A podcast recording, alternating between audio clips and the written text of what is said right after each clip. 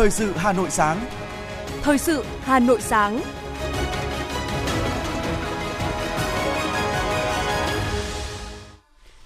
Kính chào quý vị và các bạn. Bây giờ là chương trình thời sự của Đài Phát thanh Truyền hình Hà Nội. Chương trình sáng nay, ngày 3 tháng 2 có những nội dung chính sau đây. Chính phủ họp phiên chuyên đề xây dựng pháp luật tháng 1 năm 2023. Công an các địa phương đã khám xét 32 trung tâm đăng kiểm, khởi tố 248 bị can. Vi phạm nồng độ cồn kịch khung, vẫn lái xe chở nhiều khách trên cao tốc Nội Bài, Lào Cai. Hà Nội có mưa nhỏ, sương mù nhẹ trong nhiều ngày tới. Phần tin thế giới có những sự kiện nổi bật.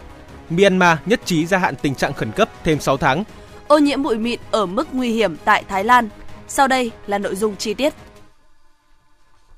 Thưa quý vị, chiều qua tại trụ sở chính phủ, dưới sự chủ trì của Thủ tướng Chính phủ Phạm Minh Chính, Chính phủ họp phiên chuyên đề xây dựng pháp luật tháng 1 năm 2023. Tại phiên họp, Chính phủ xem xét đề nghị xây dựng luật sửa đổi, bổ sung một số điều của luật cảnh vệ. Đề nghị xây dựng luật Việt làm sửa đổi, dự án luật tài nguyên nước sửa đổi. Cùng với đó, xem xét đề nghị của Chính phủ về chương trình xây dựng luật pháp lệnh năm 2024. Điều chỉnh chương trình xây dựng luật pháp lệnh năm 2023 đề xuất xây dựng đề án Trung tâm Dữ liệu Quốc gia về xét tặng Giải thưởng Hồ Chí Minh, Giải thưởng Nhà nước về văn học, nghệ thuật năm 2021. Các bộ ngành chủ trì soạn thảo trình trình bày tờ trình tóm tắt các đề nghị, dự án luật, giải trình tiếp thu ý kiến thẩm định đối với các đề nghị xây dựng pháp luật. Các đại biểu thảo luận sôi nổi về sự cần thiết ban hành các luật, tính thống nhất, phù hợp của các luật được đưa ra xây dựng lần này với pháp luật có liên quan và với thông lệ quốc tế và về các nội dung, chính sách cơ bản của các luật quy định. Chính phủ cơ bản thống nhất về 4 chính sách theo đề xuất của Bộ Công an. Theo đó, bổ sung đối tượng cảnh vệ là lãnh đạo cấp cao của Đảng, Nhà nước, xác định tiêu chí các hội nghị, lễ hội, sự kiện là đối tượng cảnh vệ, hoàn thiện chính sách về biện pháp cảnh vệ đáp ứng yêu cầu trong tình hình mới, quyền hạn của lực lượng cảnh vệ. Chính phủ cũng nghe báo cáo tóm tắt và thảo luận về đề nghị xây dựng Trung tâm Dữ liệu Quốc gia, đề nghị của Chính phủ về chương trình xây dựng luật pháp lệnh năm 2024, điều chỉnh chương trình xây dựng luật pháp lệnh năm 2023, báo cáo tóm tắt về xét tặng Giải thưởng Hồ Chí Minh, Giải thưởng Nhà nước về văn học nghệ thuật năm 2021. Đối với việc xét duyệt Giải thưởng Hồ Chí Minh và Giải thưởng Nhà nước về văn học nghệ thuật, các thành viên chính phủ cho rằng đây là vấn đề nhạy cảm, tác động lớn, đề nghị ra soát, xem xét kỹ, cụ thể từng trường hợp, không bỏ sót lọt các trường hợp. Bên cạnh việc cho ý kiến đối với từng nội dung, kết luận phiên họp, Thủ tướng Chính phủ Phạm Minh Chính cho biết, nhiệm kỳ này chính phủ đã có 9 phiên họp chuyên đề xây dựng pháp luật và đều đạt kết quả cao, đáp ứng yêu cầu thực tiễn đặt ra. Đối với các nội dung thảo luận tại phiên họp này, Thủ tướng đề nghị các bộ nghiêm túc tiếp thu, giải trình cặn kẽ, có cơ sở, bảo đảm tiến độ, chất lượng, đồng thời đánh giá cao ý kiến tâm huyết, trách nhiệm, sâu sát với tinh thần xây, xây dựng cao của các thành viên chính phủ. Đề nghị các bộ trưởng chỉ đạo tiếp thu nghiêm túc, đầy đủ ý kiến thành viên chính phủ, hoàn thiện các dự án, đề nghị xây dựng luật, dự án luật, đề nghị về chương trình xây dựng luật, pháp lệnh trình theo quy định. Thưa quý vị, cách đây 50 năm, Hiệp định Paris về chấm dứt chiến tranh lập lại hòa bình ở Việt Nam được ký kết. Hiệp định Paris là thắng lợi to lớn về chính trị và ngoại giao của nhân dân Việt Nam, là bước ngoặt lịch sử của cuộc kháng chiến chống Mỹ cứu nước, đi đến cuộc đấu tranh giải phóng hoàn toàn miền Nam, thống nhất đất nước. Đây cũng là kết quả của sự ủng hộ mạnh mẽ, rộng rãi của những người bạn là đại diện của phong trào hòa bình và đoàn kết quốc tế, ủng hộ Việt Nam, buộc chính quyền Mỹ bước vào bàn đàm phán và ký kết Hiệp định Paris về Việt Nam. Ngày 27 tháng 1 năm 1973, Hiệp định Paris về chấm dứt chiến tranh, lập lại hòa bình ở Việt Nam được ký kết sau gần 5 năm đàm phán. Từ đây, đế quốc Mỹ đã phải rút khỏi Việt Nam, tạo thế xoay chuyển cho cách mạng Việt Nam, dẫn đến ngày toàn thắng 30 tháng 4 năm 1975, giải phóng hoàn toàn miền Nam, thống nhất đất nước. Đây là kết quả của cuộc đấu tranh kiên cường của nhân dân ta cùng với sự ủng hộ của nhân dân, bạn bè quốc tế vì độc lập, tự do, hòa bình và công lý. Cội nguồn của thắng lợi trên bàn đàm phán tại hội nghị Paris là tinh thần quyết chiến, quyết thắng, là ý chí quật cường, đấu tranh bền bỉ, bảo vệ cho chân lý, giành độc lập tự do của dân tộc Việt Nam. Cuộc đấu tranh này phản ánh đầy đủ sự lãnh đạo sáng suốt của Đảng Cộng sản Việt Nam và Chủ tịch Hồ Chí Minh, trí tuệ của nền ngoại giao cách mạng Việt Nam, dựa vào chính nghĩa của cuộc đấu tranh giải phóng dân tộc. Hội nghị Paris và Hiệp định Paris mãi mãi đi vào lịch sử cách mạng Việt Nam như một mốc son không thể phai mờ. Gần 5 năm đồng hành cùng phái đoàn Việt Nam Dân Chủ Cộng Hòa dự hội nghị Paris, ông Phạm Ngạc, nguyên vụ trưởng vụ các tổ chức quốc tế, Bộ Ngoại giao khi đó có mặt trong gần như toàn bộ quá trình đàm phán với nhiệm vụ phiên dịch và ghi biên bản cho các cuộc họp công khai và bí mật. Trong trí nhớ của ông Phạm Ngạc, các cuộc đàm phán đã đối mặt với những thử thách quyết liệt, thậm chí có lúc rơi vào bế tắc. Đàm phán với một cường quốc như Mỹ vốn đã rất khó khăn, hơn nữa còn đàm phán trực tiếp – Mỹ đã sử dụng những nhà ngoại giao kỳ cựu như Harriman, Kissinger kết hợp với các chiến dịch quân sự, các đợt ném bom ở miền Bắc cũng như cải thiện quan hệ với Liên Xô, Trung Quốc nhằm gây sức ép lên Việt Nam trên bàn đàm phán. Mặc dù vậy, với bản lĩnh và trí tuệ của nền ngoại giao Hồ Chí Minh, Hiệp định Paris đã được ký kết. Ông Phạm Ngạc nói. Hiệp định Paris ờ, những cái biên bản công khai tôi làm. Cái hai nữa là họp riêng thì tôi cũng làm biên bản, cái ngày ghi âm và làm lại. Nhưng mà có những cái quan trọng là là cái tiếp xúc giữa hai bên, đặc biệt là Mỹ và Việt Nam. Mỹ rất lớn, bắt nạt được tất cả nhưng mà khi đi Việt Nam họ rất coi trọng phía đối phương tôn trọng mình mở đường cho họ ra và giữ quan hệ tốt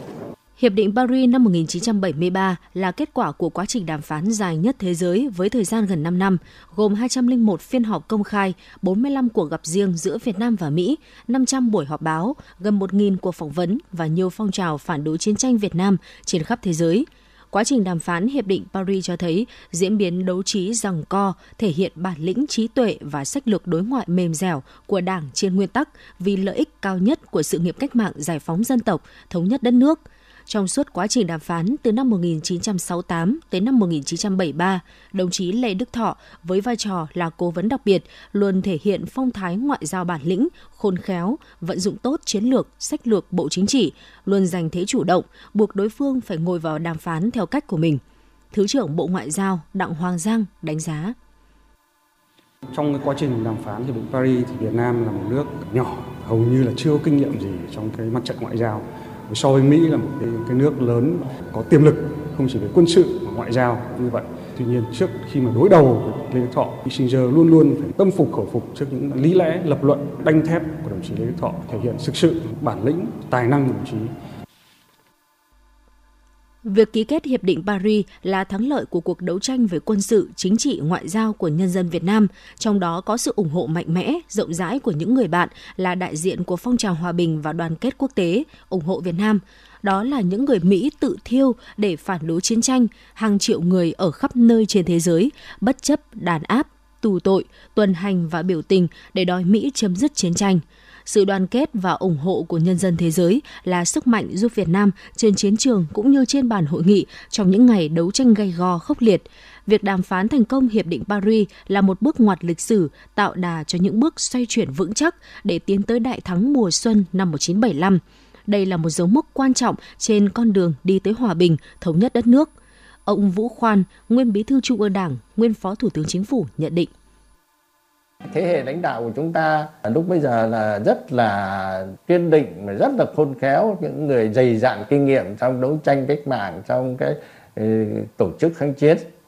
Cái đó nó là một cái cách chọn người của bác bác hồ nó nó tinh tế như thế nào. Và chính cái đó nó là một trong những nhân tố đã làm nên cái chiến thắng mà Kissinger cũng cũng phải ngán cũng nhân kỷ niệm 50 năm ký kết Hiệp định Paris, Bộ Thông tin và Truyền thông, Tổng công ty Bưu điện Việt Nam vừa cho phát hành bộ tem kỷ niệm 50 năm Hiệp định Paris về chấm dứt chiến tranh, lập lại hòa bình ở Việt Nam từ 1973 tới 2023.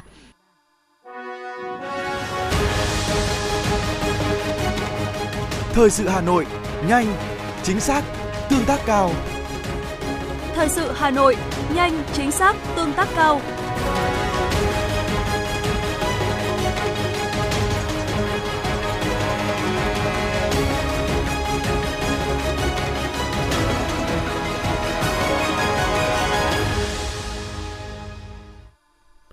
Chương trình thời sự xin được tiếp tục với những thông tin đáng chú ý khác.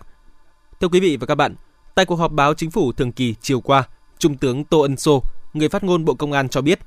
với vụ án xảy ra tại một số trung tâm đăng kiểm, hiện nay công an các địa phương đã khám xét 32 trung tâm đăng kiểm, khởi tố 248 bị can với các tội danh nhận hối lộ, đưa hối lộ, môi giới hối lộ, giả mạo trong công tác sản xuất, mua bán trao đổi công cụ, thiết bị phần mềm sử dụng vào mục đích trái pháp luật. Trung tướng Tô Ân Sô cho rằng có thể nói, đây là vụ án tham nhũng có tổ chức, hành vi sai phạm tiêu cực có hệ thống được tổ chức xuyên suốt từ lãnh đạo cục đăng kiểm, lãnh đạo phòng kiểm định xe cơ giới đến giám đốc nhiều trung tâm đăng kiểm, gây hậu quả đặc biệt lớn cho xã hội. Cũng tại buổi họp báo chính phủ thường kỳ, Bộ Tài chính đã trả lời về tiến độ xây dựng nghị định sửa đổi, bổ sung nghị định số 65 quy định về chào bán giao dịch trái phiếu doanh nghiệp riêng lẻ. Thứ trưởng Bộ Tài chính Nguyễn Đức Chi cho biết, thực hiện chỉ đạo của chính phủ về việc sửa đổi, bổ sung nghị định 65 về phát hành trái phiếu riêng lẻ, thì đến thời điểm hiện tại, Bộ đã triển khai xong quy trình đánh giá tác động, xin ý kiến các bộ, ngành, tổ chức, chuyên gia cũng như tổ chức quốc tế. Bộ Tài chính cũng đã tổng hợp xin ý kiến thẩm định của Bộ Tư pháp theo quy trình. Thứ trưởng Bộ Tài chính cho biết, với tiến độ này, Bộ Tài chính kỳ vọng nghị định sẽ được chính phủ sớm thông qua để các quy định thích ứng với tình hình thực tế cũng như củng cố niềm tin của thị trường, tạo thuận lợi cho doanh nghiệp phát hành cũng như bảo vệ quyền và lợi ích hợp pháp của các nhà đầu tư tham gia thị trường trái phiếu phát hành riêng lẻ. Tại hội nghị đánh giá kết quả thực hiện năm 2022, triển khai kế hoạch thực hiện năm 2023 của Tổ điều hành Diễn đàn Kết nối Nông sản 970, Tổ 970, chiều ngày hôm qua, Thứ trưởng Bộ Nông nghiệp và Phát triển Nông thôn Trần Thành Nam đề nghị Tổ 970 nâng chất lượng và quy mô kết nối trong các diễn đàn. Đặc biệt, các diễn đàn được tổ chức cần mang tính chất cấp vùng và chú ý đến mùa vụ các mặt hàng chủ lực quốc gia. Đối với kết nối trong nước, Thứ trưởng Trần Thành Nam cho biết, tương tự như thành phố Hồ Chí Minh hay Cần Thơ, Hà Nội đã tự kết nối với 24 tỉnh, thành phố để cung ứng nông sản cho thủ đô. Tổ 970 có thể cùng các địa phương này tổ chức kết nối để mở rộng quy mô liên kết.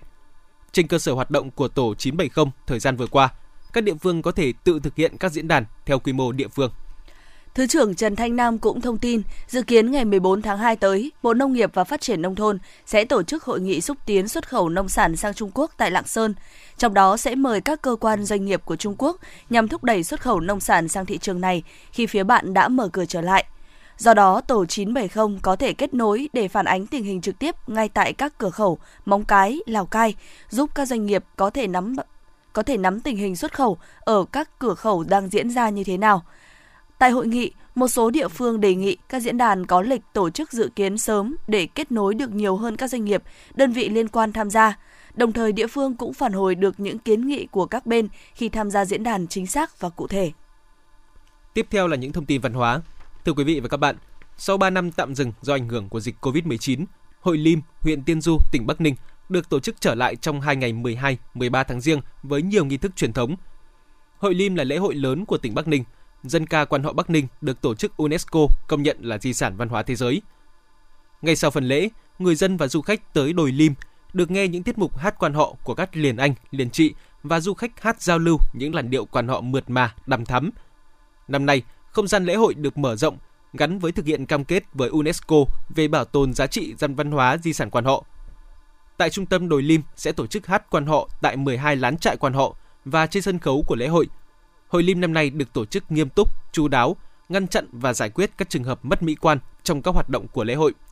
Lễ hội Xuân Tam Trúc năm 2023 đã được khai mạc do Giáo hội Phật giáo Việt Nam phối hợp với Ủy ban Nhân dân tỉnh Hà Nam, Ban Quản lý Khu du lịch Chùa Tam Trúc tổ chức.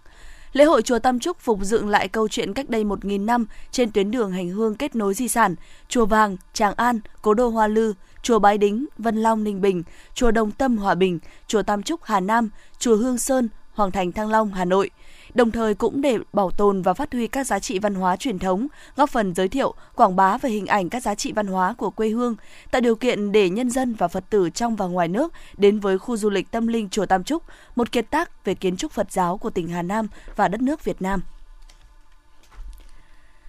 Thưa quý vị và các bạn, đầu xuân năm mới, nhiều người thường có thói quen đi lễ chùa. Đây không chỉ là để cầu những điều may mắn đến cho bản thân, gia đình, mà còn để du xuân vãn cảnh –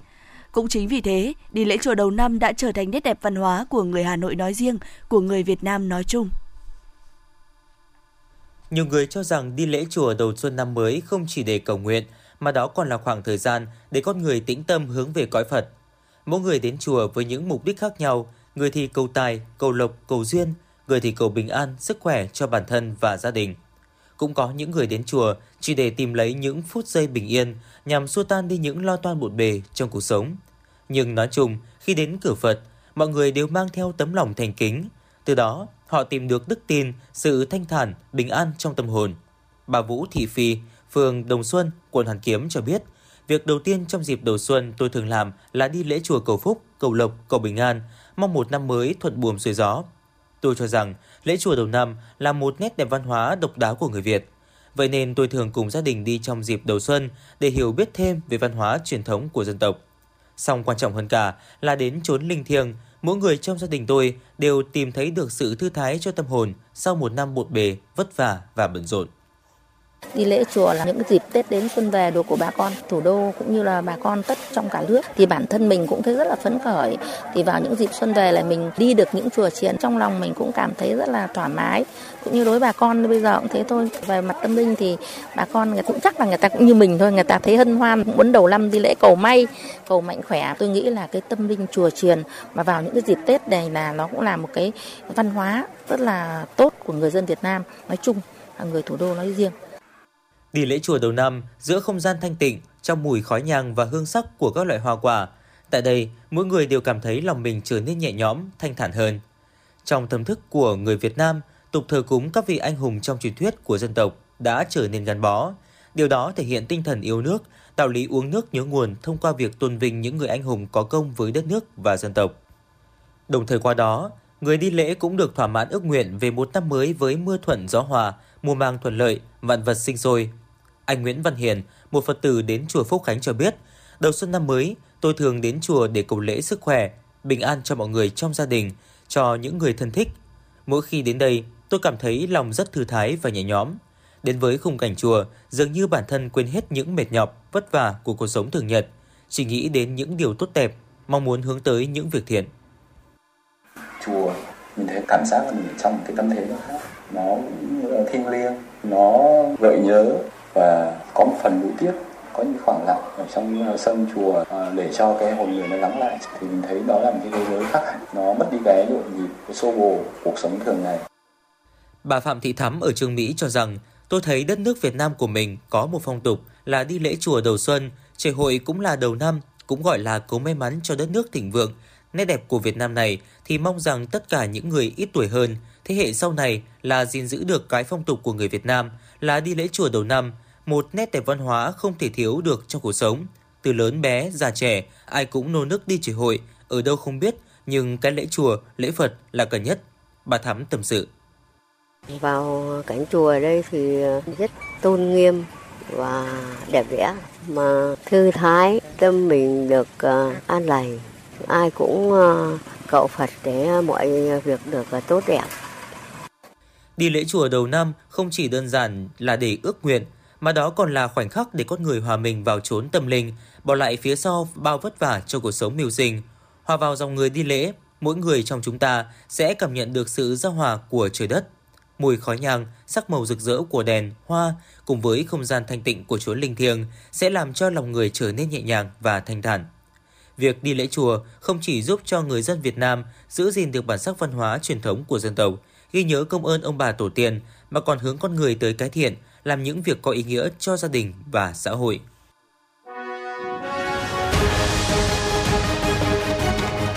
Thời sự Hà Nội, nhanh, chính xác, tương tác cao.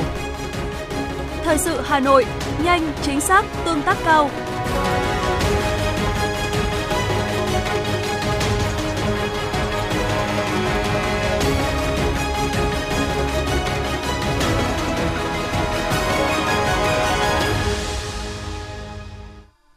Mời quý vị và các bạn nghe tiếp phần tin. Ban chỉ đạo cải tạo, xây dựng lại nhà trung cư cũ trên địa bàn thành phố Hà Nội sẽ tiếp tục các kế hoạch triển khai đề án cải tạo, xây dựng lại trung cư cũ trên địa bàn thành phố. Đối với 10 khu trung cư cũ ưu tiên triển khai đợt 1, gồm 4 khu nhà có nhà nguy hiểm cấp D tại Giảng Võ, Thành Công, Ngọc Khánh, Bộ Tư pháp và 6 khu có tính khả thi cao tại Kim Liên, Trung Tự, Khương Thượng, Thanh Xuân Bắc, Thanh Xuân Nam, Nghĩa Tân, Ủy ban nhân dân các quận Ba Đình, Đống Đa, Thanh Xuân, Cầu Giấy khẩn trương thực hiện di rời các hộ dân, hoàn thành chậm nhất trong quý 1 năm 2023, khảo sát hiện trạng, kiểm định, lập quy hoạch, hoàn thành chậm nhất trong quý 2 năm 2023. Tổ chức lựa chọn chủ đầu tư dự án trong quý 3 năm 2023. Thành phố cũng tiếp tục rà soát các nhà trung cư trên địa bàn, đề xuất 2 đến 3 nhà trung cư có điều kiện thuận lợi để triển khai thực hiện dự án cải tạo, xây dựng lại nhà trung cư trước và có kế hoạch triển khai cụ thể đối với các nhà trung cư này. Ủy ban nhân dân thành phố Hà Nội ban hành kế hoạch phát triển và quản lý chợ trên địa bàn thành phố năm 2023 nhằm tăng cường và nâng cao hiệu lực, hiệu quả công tác quản lý nhà nước về quản lý đầu tư cải tạo chợ trên địa bàn thành phố. Theo kế hoạch, thành phố dự kiến đầu tư xây mới 48 chợ, đầu tư cải tạo, sửa chữa, nâng cấp 57 chợ. Cụ thể, đến hết năm 2023, 90% số chợ được phê duyệt phương án giá sử dụng điện tích, bán hàng theo quy định. 100% số xã, phường, thị trấn chưa có chợ nhưng có nhu cầu phát triển chợ được rà soát đưa vào danh mục chợ trên địa bàn. 100% số chợ được xây dựng mới, cải tạo, sửa chữa phải đảm bảo tiêu chuẩn về an toàn thực phẩm theo quy định, đảm bảo vệ sinh môi trường, phòng cháy chữa cháy, văn minh thương mại. Hôm qua, tại khu đô thị Đặng Xá, xã Đặng Xá, huyện Gia Lâm, Hà Nội, đội cảnh sát kinh tế, công an huyện Gia Lâm đã phát hiện, kiểm tra đối tượng nam sinh năm 1997 ở xã Cao Lâu, huyện Cao Lộc, Lạng Sơn có hành vi vận chuyển hai bình khí N2O hay còn gọi là khí cười, tổng trọng lượng 30 kg. Từ vụ việc này, qua khai thác tại chỗ, đối tượng cho biết đã đầu mối cung cấp bình khí cười ở địa bàn quận Đống Đa. Để đường dây không bị động, ngay trong ngày, Công an huyện Gia Lâm đã phối hợp cùng phòng cùng phòng cảnh sát kinh tế, Công an thành phố Hà Nội, Công an quận Đống Đa cùng cục quản lý thị trường Hà Nội nhanh chóng khám xét nơi cất giấu tăng vật, phương tiện vi phạm tại địa chỉ số 12, ngách 62 Đặng Văn Ngữ, phường Phương Liên, quận Đống Đa. Vào thời điểm kiểm tra, kho chứa các bình khí N2O này đang được các đối tượng cất giấu tại cửa hàng thời trang. Kết quả bước đầu, lực lượng chức năng đã tạm giữ 187 bình khí N2O các loại không có nguồn gốc xuất xứ và 60 vỏ bình đã qua sử dụng. Vụ việc đang được xác minh làm rõ. Tối qua, Cục Cảnh sát Giao thông cho biết vừa phát hiện lái xe điều khiển ô tô khách loại 40 chỗ trên tuyến cao tốc nội bài Lào Cai vi phạm nồng độ cồn kịch khung ở mức 0,470mg trên một lít khí thở. Theo lực lượng chức năng, việc tài xế vi phạm nồng độ cồn ở mức kịch khung mà vẫn điều khiển xe khách đi trên cao tốc là rất nguy hiểm. Tại thời điểm vi phạm, lái xe chở theo nhiều hành khách, xe lại đi trên cao tốc, chỉ cần một chút sơ sẩy sẽ gây ra tai nạn thảm khốc. Đại diện Cục Cảnh sát Giao thông cho hay, tổ công tác đã lập biên bản xử phạt lái xe D 40 triệu đồng, tước giấy phép lái xe 24 tháng và tạm giữ phương tiện 7 ngày. Đồng thời, lực lượng cảnh sát giao thông cũng yêu cầu người điều khiển phương tiện bố trí xe khác cho hành khách tiếp tục hành trình. Do có hàng vạn người trên chân đến tham dự lễ hội vùng Lim, huyện Tiên Du, Bắc Ninh, các tuyến đường liên quan đã chịu cảnh ách tắc cục bộ. Khoảng 20 giờ 30 tối ngày hôm qua, trên đường cao tốc Hà Nội Bắc Giang, đoạn qua huyện Tiên Du, tỉnh Bắc Ninh, hàng nghìn phương tiện ách tắc dồn ứ trên đường, nhất là các lối rẽ từ đường cao tốc vào thị trấn Lim, huyện Tiên Du. Đặc biệt vào lúc 21 giờ cùng ngày, ban tổ chức cho bắn pháo hoa tại lễ hội nên đã có hàng vạn du khách từ khắp nơi đổ về, dẫn đến tình trạng ách tắc cục bộ. Trước tình trạng đó, Phòng Cảnh sát Giao thông và Công an huyện Tiên Du đã cử cán bộ phân luồng, giải tỏa ách tắc, tổ chức cấm xe ô tô đi vào thị trấn Lim. Tuy nhiên, do lượng người và phương tiện quá đông khiến tình trạng ách tắc cục bộ vẫn tiếp diễn. Bên cạnh đó, nhiều người còn đỗ xe ô tô trên đường cao tốc và các tuyến đường xung quanh để đi bộ gần 5 cây số đến địa điểm xem bắn pháo hoa và dự lễ hội, gây nên cản trở, ách tắc giao thông trên diện rộng.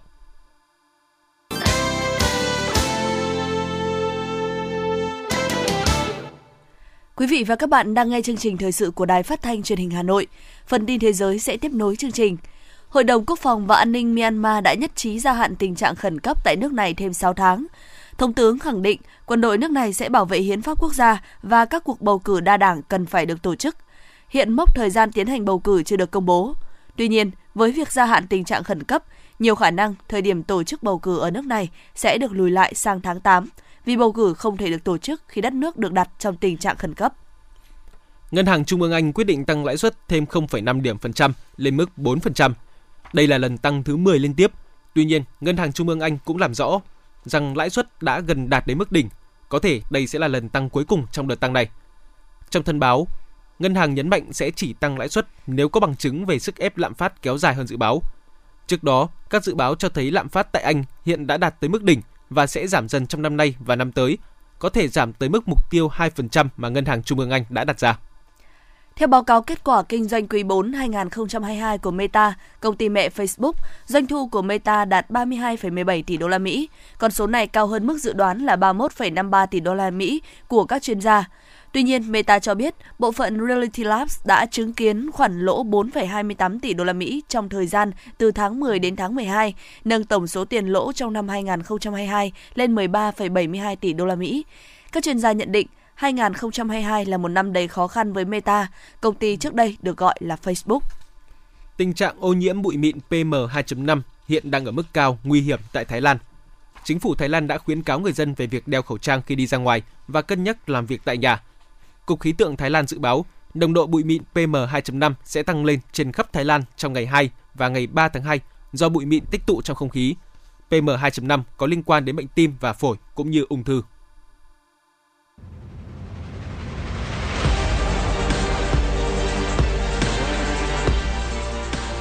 Bản tin thể thao Bản tin thể thao